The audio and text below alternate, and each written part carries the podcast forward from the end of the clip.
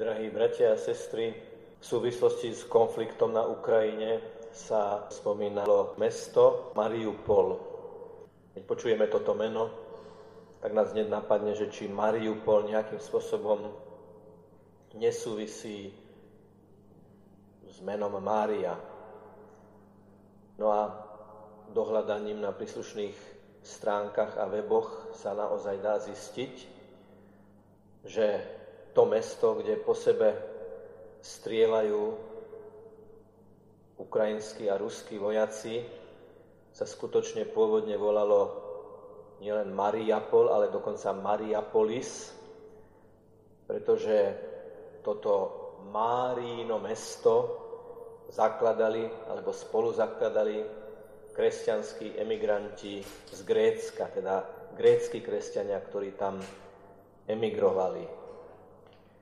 Takto sa stane, že časové a priestorové súvislosti vytvoria aj zo situácie, ktorá nastala, určitý symbol, lebo je paradoxné, ak práve v meste, ktoré nesie Máriino meno a volá sa Mariapolis alebo Mariupol, po sebe strieľajú synovia národov, ktoré sú zasvetené Pane Márii. Vojna, každá vojna, každý konflikt, a to nielen konflikt medzinárodného typu, ale aj konflikt medzi ľuďmi, ak prebieha bez lásky a vzájomnej empatie a pokusu si rozumieť, je dôsledkom prvotného hriechu našich prarodičov, ako sme o tom čítali v dnešnom prvom čítaní. Mária, jej meno, jej osoba je zase šancou k tomu, aby ľudstvo pochopilo, že ten model Kaino-Abelskej bratovraždy vedie do záhuby. Mária a jej potomstvo, ktorého koreňom a základom je jej syn, Ježiš Kristus, je nová šanca pre ľudstvo. Keď sa totiž odohralo to, čo sa odohralo počas 3 rokov Ježišovho verejného pôsobenia, keď sa totiž uzavrelo toto obdobie a aj zjavenie v evanjeliách nadobudlo svoju ustálenú podobu, kresťanskí spisovatelia sa teologickou reflexiou snažili svojim súčasníkom ukázať, že to, čo sa odohralo na Golgote, vrátane udalosti prázdneho hrobu, ale aj všetko, čo sa odohralo predtým a s tým bezprostredne súviselo, je ako keby novým začiatkom, a preto začali nazývať Ježiša Krista druhým Adamom a Pannu Máriu druhou Evou. Teda nie je to len výsledok nejakej takej, povedal by som, romantizujúcej teologickej reflexie, ale v prvých 10 ročiach a storočiach vývoja kresťanskej teológie tu bola snaha poukázať na to, že udalosti, ktoré sú koncentrované na postavu Ježiša Krista a Panny Márie, sú, povedané moderným jazykom, akýmsi reštartom v dejinách ľudskej civilizácie. Stalo sa mi raz, a možno, že aj vám, že mi raz úplne zamrzol počítač, na nič nereagoval a nemohol som pokračovať v práci. Zavolal som človeku, u ktorého som predpokladal, že dostanem nejakú radu, čo mám urobiť, ale dostal som radu, ku ktorej by som zrejme potom bol aj sám sa dopracoval. Všetko vypni, dokonca vyťahni aj káble a znovu ich zapni a potom reštartuj počítač, znovu ho zapni. A A keď reštartujete počítač, tak čo sa deje? Znovu sa celý ten proces toho nabiehania jednotlivých programov a podprogramov, ich testovanie a tak ďalej, znovu sa odohrá, znovu sa to rozbehne a potom sa už dá pracovať.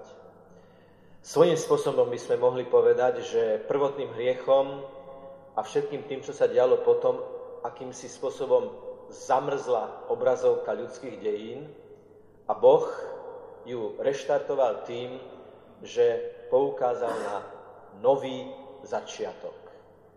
A ten nový začiatok konkrétne slávi celá cirkev dnes práve slávnosťou nepoškvrneného počatia Panny Márie.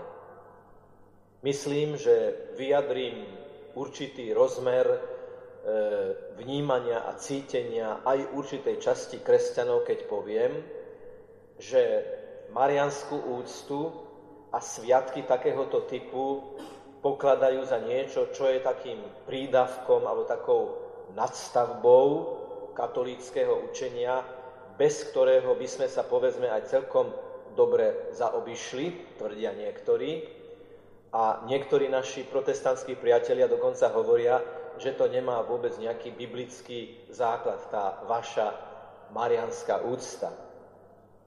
Tým treba povedať so všetkým pokojom a so všetkým rešpektom voči ich vnímaniu, že ak nám Pán Ježiš Kristus z kríža povedal o svojej matke, ktorá stála pod krížom, že je našou matkou, a my sme jej synovia, tak to nebol úkon sociálneho zaopatrenia matky, pretože Ježiš dopredu vedel, čo sa s ním stane, ale bol to testamentárny odkaz človeka, ktorý zomiera, Boho človeka, Ježiša Krista, spasiteľa a vykupiteľa, ktorý zomiera a dusiac sa, krvácajúc, trpiac, psychicky aj fyzicky, doslova v tom najväčšom utrpení dostáva zo seba tieto slova, aby ich vyslovil. Tie slova sú vykúpené krvou, tie slova sú vykúpené jeho utrpením, keď o svojej matke Panne Márii hovorí, že je našou matkou. Toto je základné teologické východisko preto,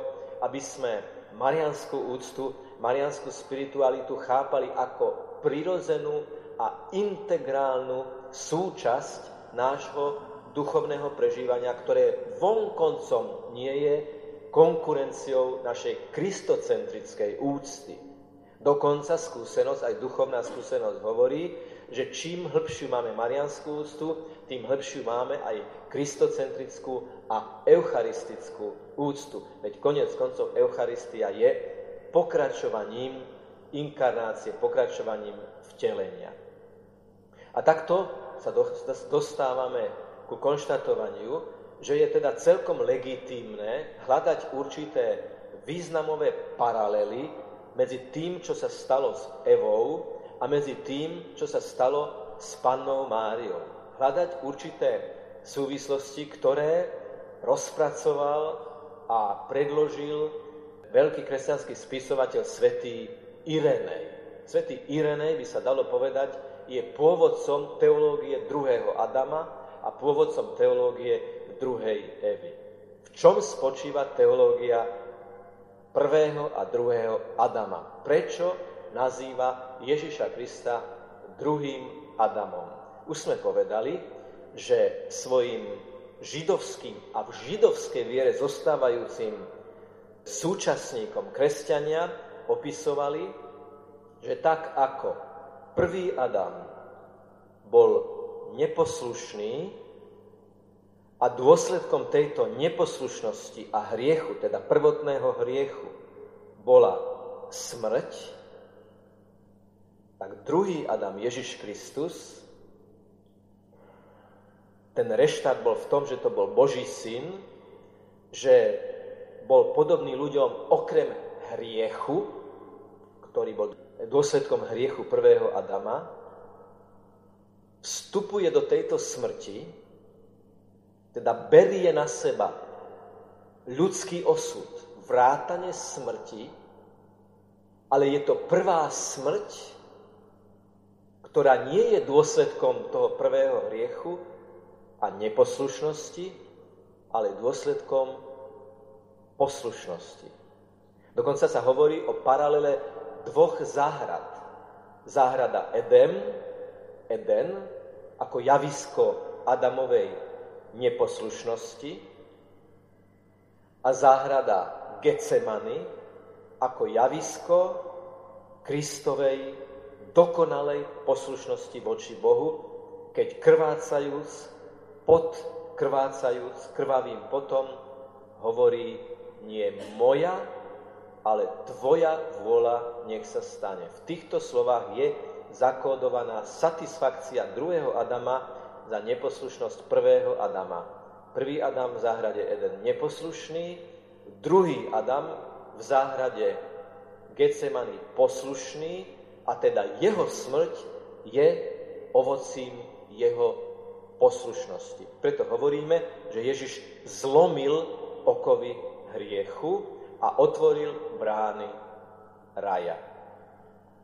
V tejto istej logike, ako sa k prvému Adamovi priraďuje druhý Adam, ktorý reštartuje ten zavírený program, zavírený prvým Adamovým hriechom, v tejto paralele a v týchto súvislostiach je postavená aj Panna Mária ako druhá Eva alebo nová Eva. Kým prvá Eva svojou neposlušnosťou spôsobila degradáciu, deštrukciu ľudskej civilizácie, ľudských pokolení, Mária svojou poslušnosťou priniesla spásu, dokonca spasiteľa. Čítali sme to v Evanjeliu pri zvestovaní. Tie slova "nech sa mi stane podľa tvojho slova" sú paralelou k tomu, že prvá Eva neposlúchla Boží príkaz nedotýkať sa stromu poznania dobrého a zlého. Túto Evinu zodpovednosť Michelangelo v Sistínskej kaplnke vyobrazil veľmi zvláštnym spôsobom. Teraz nehovorím o najznámejšej freske Sistínskej kaplnky, posledného súdu, ale o jednej z malieb, ktorá je na klembe, ktorá má tiež takéto obdĺžnikové zaoblené polia, a je tam namalovaná scéna prvotného hriechu, kde figovník je použitý ako symbol toho stromu poznania dobra a zla. A zvláštnosťou tohto vyobrazenia je, nájdete si to na internete, keď zadáte v ktoromkoľvek jazyku Adam, Eva, Sistínska kaplnka a dáte hľadať obrázky, by vám to relatívne ľahko malo sa ukázať, že je tam hadí chvost, ktorý je omotaný okolo toho stromu, taký masívny, ale horná časť tela nie je hadia, ale je to ženská postava. A pod stromom stojí Eva, ktorá prijíma to ovocie. O jablku sa nikde v písme nehovorí. Hovorí sa o ovoci. A je tam Adam, ktorý sám tiež siaha po ovoci toho stromu. Je to zaujímavé a skúma sa to, že na základe akých teologických podnetov a impulzov od vtedy v Ríme pôsobiacich teológov Michelangelo takýto obraz namaloval. Jeho zaujímavosťou je, že je to jeden z tých obrazov, ktorý namaloval po prepustení svojich spolupracovníkov a každý jeden detail namaloval on sám, Michelangelo Buonarroti. V tomto obraze však, keď ho zhutníme, je jednoducho vyobrazená veľká zodpovednosť Evy, ktorá neposlúchla, a veľký prínos druhej Evy, novej Evy, Panny Márie, ktorá poslúchla. Dokonca teológovia hovoria, že keď Mária vyslovila to "nech sa mi stane podľa tvojho slova", tak oni používajú taký termín teologický, že to povedala optatívnym spôsobom, čo môžeme do slovenčiny veľmi jednoducho preložiť, že ona keď povedala, že "nech sa mi stane podľa tvojho slova", nepovedala to ako nejaká minimalisticky nastavená slúžka, ktorá len príjme rozkaz a rýchle ho splní, ale povie to s túžbou plniť Božiu vôľu, s radosťou, že môže slúžiť Bohu. Aj keď slovo slúžiť uchu moderného človeka neznie práve príjemne. Ďalšia paralela medzi Evou a novou Evou Pannou Máriou je, že, a to trošku obraciame chronológiu, neposlušnosť Evy bola dôsledkom jej nevery. Poslušnosť Panny Márie je ovocím jej viery. Eva neverí, neverí dostatočne Bohu a preto ju uhranie had, preto sa jej to ovocie, na pohľad pekné a vábivé, zrazu stane nejakým spôsobom natoľko príťažlivým, že neverí dostatočne, nemá dostatočnú vieru v to, čo hovorí Boh, pričom bola aj ona predtým, ako sa to stalo, rovnako čistá ako Panna Mária, to treba povedať. Eva, aj keď to dnes už nevnímame s tým nánosom rôznych interpretácií, Eva bola pred spáchaním prvotného hriechu čistá, panensky čistá, kým sa toto nestalo.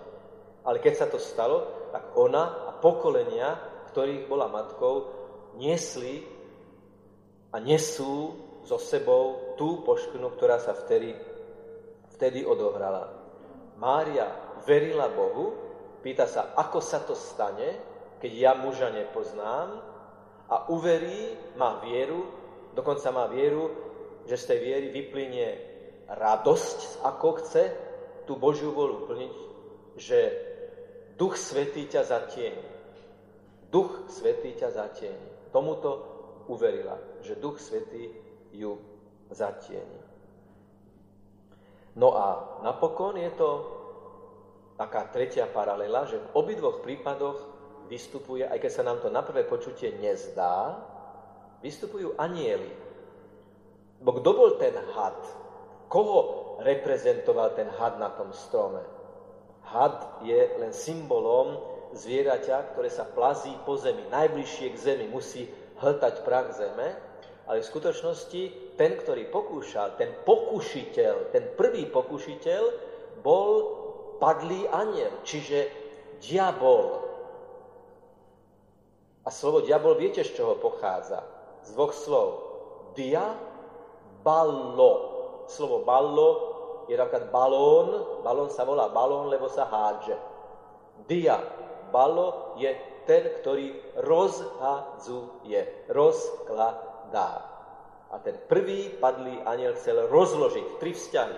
Vzťah k sebe, strata vlastnej identity, vzťah k druhému, konflikt a vzťah k Bohu.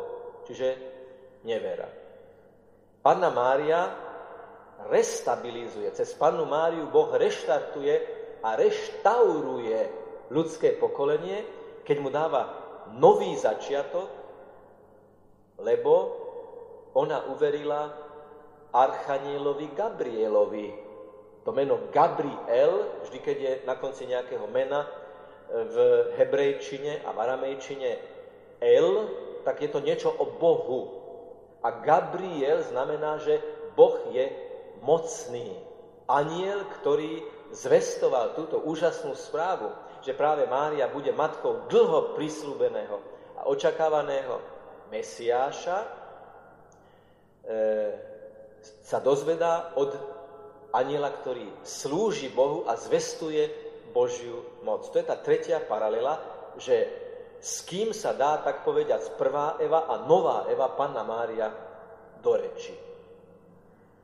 Dobrá správa je, že my na tejto veľkej udalosti toho nepoškodeného počatia Panny Márie máme účasť. Lebo kto spôsobil, že Panna Mária bola nepoškodene počatá z lásky svojich rodičov Joachima a Anny?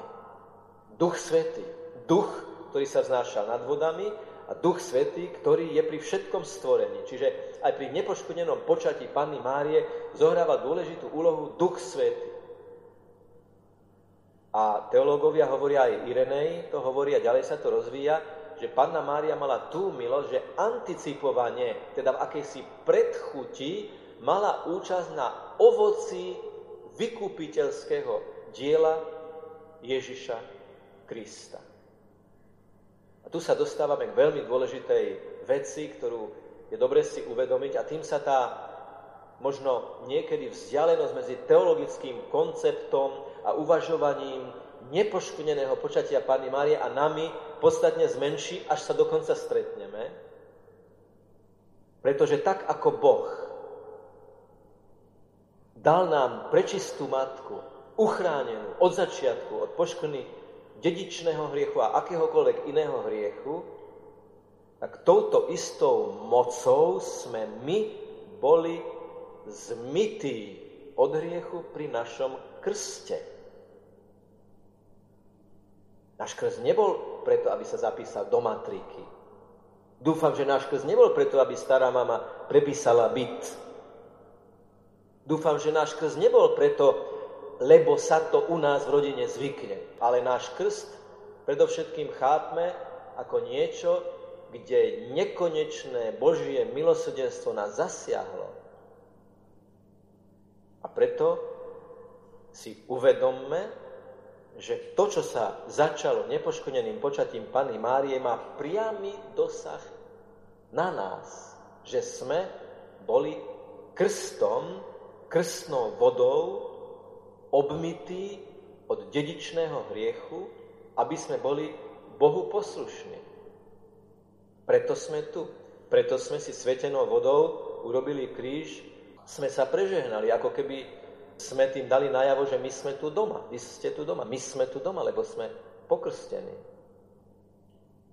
Istý človek, ktorý neveril a išiel na svadbu, tak sa pýtal, že čo mám urobiť v kostole, aby som tam nebol taký trápny, aby som sa nestrapnil. Čo mám urobiť? No a dostal takú dosť nešťastnú radu, hlavne nezabudni dať do zvončeka. A tak strasúcou sa rukou z 20 korunáčkov ešte v tom čase, lebo to ešte bolo v čase, keď nebolo euro, sa triasol a s veľkým napätím pozeral, kedy, kde už to ľudia budú dávať do toho zvončeka. A tak sa stalo, že tie peniaze vložil do svetenej vody, lebo si myslel, že to je ten zvonček. Je to veľmi symbolické, že to materiálne sa stretlo s niečím, čo symbolizuje to duchovné. Kiež by ten človek v tom kostole, do ktorého išiel, dostal impuls, aby nakoniec nedával do tej vody peniaze, ale aby z tej vody sa prežehnal a dal najavo, že on je tu doma, že on je v kostole doma, že ten krst je bránou ku sviatostiam. Takže tá vojna v Mariupole je symbolom, bratia a sestry, že tamto meno Mária je. A ju treba prosiť ako kráľovnú mieru, aby orodovala u svojho syna, aby bol vo svete mier. Možno, že nám Pán toto predkladá ako taký časopriestorový symbol, že ju proste, aby tento konflikt neprerastol do niečoho veľmi nebezpečného. Ale aby sa úplne skončil, lebo on už tam pre miestnych je nebezpečný. Koľko matiek stráca synov, koľko synov stráca život, koľko manželiek stráca otcov a koľko rodičov stráca synov. To si my ani neuvedomujeme, ale musím povedať, že keď som bol na Ukrajine, videl som veľkú biedu a veľkú chudobu. Na vlastné oči som videl, ako veľmi sa treba modliť za národ, ktorý je zasvetený Panne Márii. Ten istý Duch Svätý, ktorý sa vznášal nad vodami, ten istý Duch Svätý, ktorý bol pri nepoškvrnenom počatí Panny Márie, ten istý Duch Svätý, ktorý bol pri zvestovaní a Panna Mária sa mu otvorila slovami, nech sa mi stane podľa tvojho slova.